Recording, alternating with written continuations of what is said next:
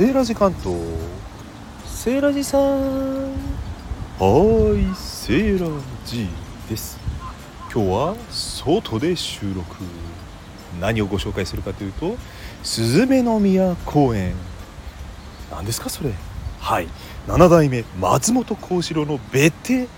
スズメ邸の跡地なんですよここ荒川沿いでね川の流れせせらぎが聞こえそして鳥のねせせらぎも聞こえる。気持ちのいい公園なんですよね。よく園路が整備されておりまして、ね、あのちょっとした、えー、一周しても10分かからないぐらいですかね。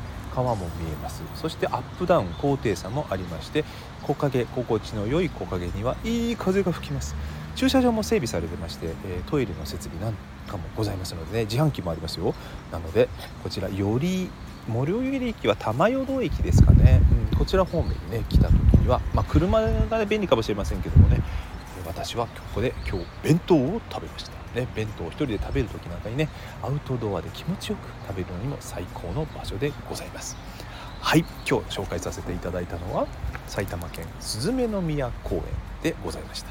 近くに八形城というね歴史に残る名城城の跡もございます。そちらのご紹介はまた時を改めてさせていただきたいと思います。ではまた。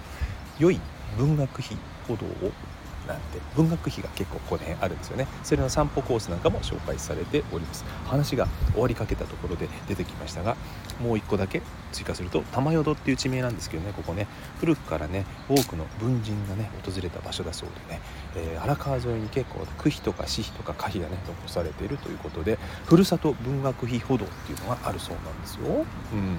ね、中にはね宮沢賢治が盛岡高等農林学校2年生の時に頼井町を訪れて玉淀の美しい風景を歌った歌碑も残っているとのことです、まあ、散歩するのにも心地いいのはいいエリアなんでね、えー、こちら方面でね散歩されたい方はおすすめのエリアでございます。